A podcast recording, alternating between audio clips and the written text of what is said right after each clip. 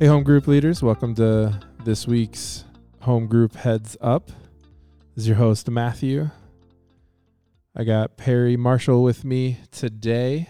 Uh, we're going to be talking through some things for you to be aware of this weekend. We're going to be talking through the sermon, giving you a heads up on what's coming. This week we had Tom teaching, uh, bringing us to Acts 20. It's a great message. Super excited for it. But before we get there, wanted to note some important things coming up. First, this weekend we're going to be highlighting some service opportunities for you to jump into as a group or you as a for just your family or individually. We really want to highlight these things because we want to be a, a church that serves our community. We want to be in our community and not just the the high church on the hill that is uh, not not serving the community. So look for some of those opportunities as well. Uh, uh, I want to highlight the weekly podcast. Some questions that came in last week were great. I've identified the idols. What do I do now? What What's next? That question is going to be talked about uh, in that weekly podcast with Thomas. And this week, I think it's going to be Perry in there, so it'll be a good week for that we've had a long season. We've it's been a long election day. It was a long November, even though we're on uh, the second weekend. Perry, what can uh, what encouragement can we take into this weekend? Yeah, it's. I think we're at the point now where this is, I believe, week nine of home groups, and with all that's going on, the fact that we're in home groups, you know, is a, a just um, consequence of everything going on with COVID, of course. But then you throw in all of the political turmoil that we've had, the um, various other issues that have been um, headline making in recent months and weeks and days, even.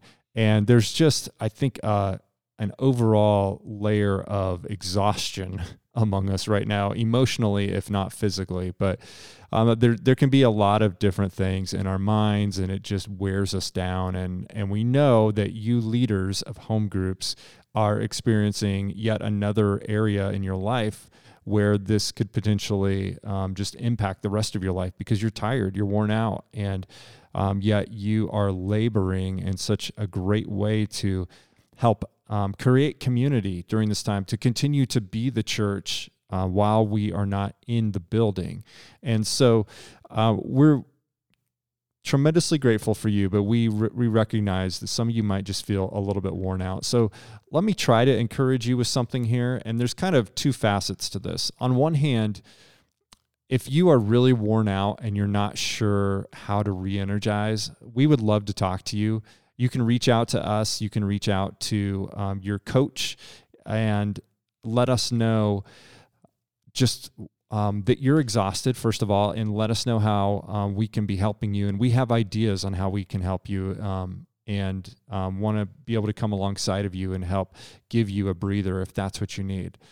The other side of it, though, is is not only the actions that we can take, but some of it's just the mindset that we need to have during this time. And it, when I'm tired, when I'm worn out, when I feel like um, maybe life is just moving so fast and I don't quite know what the point of everything is, uh, which can happen.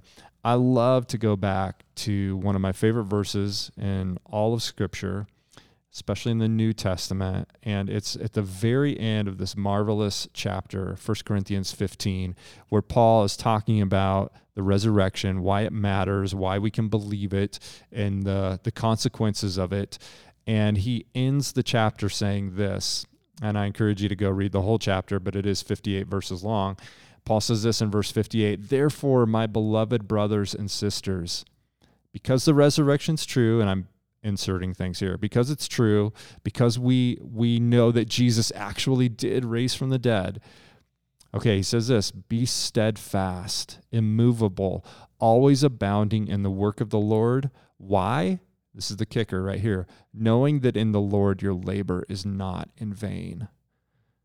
So, because of what Jesus has accomplished on our behalf, because of how he has overcome the power of death and sin, we can know that as we work and labor in the Lord, our labor is not in vain. So I just want to throw that out to you all as an encouragement so that you know that in these days, these these moments where you might be really worn down, exhausted, even discouraged, I want you to know that what you're doing as a home group leader is not in vain, that it actually matters and has eternal consequence.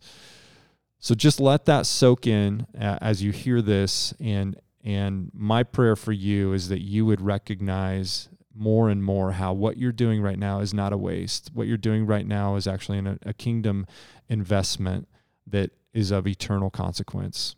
We're grateful for you, and we will continue to pray for you during this season. Ah, that's so good. I want to now transition maybe a little quickly to the sermon talking through some of the high level thoughts with that giving you some heads up on what's coming up this weekend what you can expect for your discussion. Like i said at the beginning we're in acts 20 uh, specifically focusing on acts 20 17 through 38 we've kind of skipped over a fun little uh, episode where uh, somebody falls out a window dies paul resurrects him continues preaching uh, Tom notes that, but we're we're skipping past that to a really important um, time for for Paul and his ministry.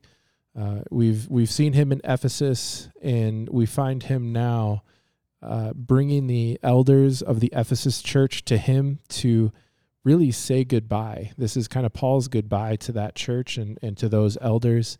Uh, Paul is, for context, he is on his way back to Jerusalem and he knows he doesn't necessarily know what's going to happen there, but he knows. Uh, it says in the text that the the Spirit is constantly telling me, uh, "I'm I, you can expect imprisonment and persecution wherever you go," and and so Paul knows that this is probably the last time I'm going to see you, and and he says, "You will not see my face again," and and so he's going through the kind of four areas uh, to say goodbye of of hey, my example for you has been uh, this that I've I've lived my life and and have tried to share the gospel with you in, in certain ways and uh, he he sums up his life mission and what his mission has been all about. He gives them a warning that after I leave, you, you need to be on guard. And he ends the, their time together by by praying for them and saying, "Hey, I'm com- I'm com- uh, committing you to to God. You are God's church." And so it's this it's a sweet time for Paul to say goodbye to this church that has meant so much to him. He spent years in in Ephesus ministering to them I, I want to take a second and kind of maybe break down the first three of those sections. Perry, what's kind of a, an important thing we need to know from the first section where, where Paul's going through his example? Yeah, so Pastor Tom is going to take you through um, several different things that are drawn directly out of the text. He mentions Paul's consistency, his authenticity, his humility and tears and then he talks about preaching the whole counsel of scripture. And this is this is what it means to be the church. And it's easy for us to get really distracted and off target with all kinds of kind of peripheral issues or or targets that we might pursue.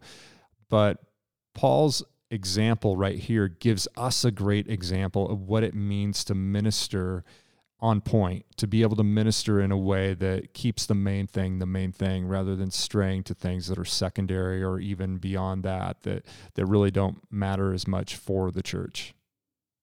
Yeah. And i want to add a quick note into that too that uh, as tom is preaching you might get the the feeling uh, that well this is i mean paul's talking to elders in the church. He's talking to senior leaders this doesn't apply to me who I'm just here leading a home group or or even in some people in your groups might feel like hey I'm just here for like the second week in a row. Like well I don't I don't know what this is referring to but it's referring to elders. I think it's important to note that this isn't just aimed at professional Christians but this is for how we should shape our lives around sharing the gospel. This was Paul's example in in his uh, apost- uh, apostolic ministry, yes, but it should be the example that we try and strive for in our lives as we just try and share the gospel with our neighbors as well. Uh, what about that second uh, section there when Paul's talking about his his life mission? What's kind of a high level overview? What we sh- what should what should we be looking for with that?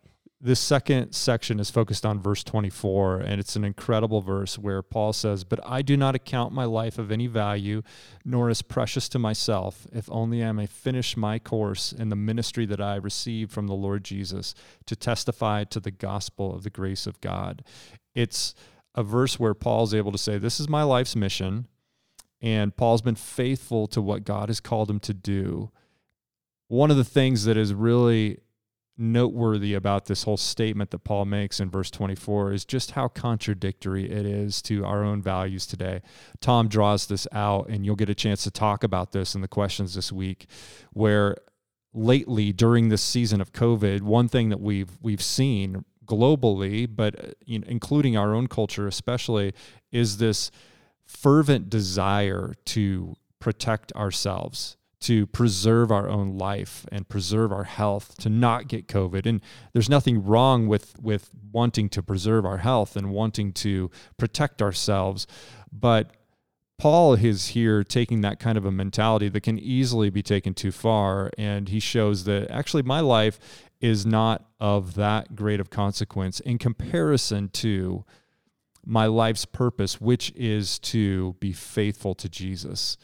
And Paul sees that as the overwhelming pursuit that he is after rather than trying to preserve his own flesh. Yeah. And there's one more section we want to highlight. The it's kind of verses it we find find it in verses 28 through about 31 talking about a warning again Perry what's kind of a high level overview what what should we be looking for with that? Paul's saying eyeball to eyeball with these elders in, in the Ephesian church. He's saying, I know that after I go, there are going to be ferocious wolves who rise up among you, people who are going to try to lead you astray, and some from even among your own company. Now, there's debate about whether he's talking about um, the actual people he's there with, um, as he's saying goodbye to them, or whether it just means people from among the congregation in Ephesus. Either way, the point is there are going to be people inside the church who are going to try to rip apart the flock of God. And there are some external dangers as well. And so Pastor Tom is going to talk about that during the sermon, and you'll you'll see some um, questions that are focused i guess one especially that's focused on that very thing and trying to talk about what does this look like today in our own setting? What are the kinds of threats that we need to be aware of, to be mindful of? And just like you said a minute ago, Matthew, Paul is talking to these elders of the church in Ephesus, but we shouldn't think that just because we're not elders that this doesn't apply. Each of us, as followers of Christ, has the responsibility to be mindful of the threats that we face and to take note of them so that we can guard against those things and protect the church. It's part of our call as just a part of the church. Yeah. The fourth section, uh, Paul really just is throwing uh, throwing to the the Ephesians that hey, I'm I'm commending you to God and and His word of grace that uh, you would be built up that um, your uh, that you would be built up and and to give the inheritance among those who are are, are sanctified and um, it's really Paul's final goodbye of of hey, you, like I minister to you, but you're really the church that belongs to God. You'll notice that uh, in the leader guide and in the questions that we kind of went through each of the, the at least the first three sections there and, and highlighted those with with certain questions and uh, Tom kind of at the end of the message breaks down different themes that might resonate with you more. Uh, it might be good to try and pick up pick that up with what what your group is resonating with and kind of stick with those tracks of questions. Is are people resonating with Paul's example and and how they can live that out in their life? Or, or are they grabbing onto the mission that Paul is attached to? Or maybe they're they're more resonating with the the warning. Maybe try and find out where your group is or maybe it's all over the map. And so you try and drip in each of those different questions and uh, however you think that uh, discussion would go best with your group and yeah that's kind of what you can expect from this weekend's discussion we'll be praying for you again we're so thankful for you i encourage you like perry said it's worth it because of the gospel. It's worth it because Jesus is raised from the dead, even in this tough time. And that was a word I needed to hear as it, it's, it's getting long in, in the year and, and long in COVID. But we're so thankful for you. Perry, do you have any final words? I think the final word, just a note for this week. Uh, Pastor Tom does read through the passage at the start of the sermon, so it could be really good for everybody to have their Bible open, ready to go at the start of the sermon, just so you can read along with him. It's always a good thing when we can get into God's Word and actually open it up and then um, have our discussion based off of what's in the text. Great. Well, we're praying that you have a good weekend. We hope to see you real soon.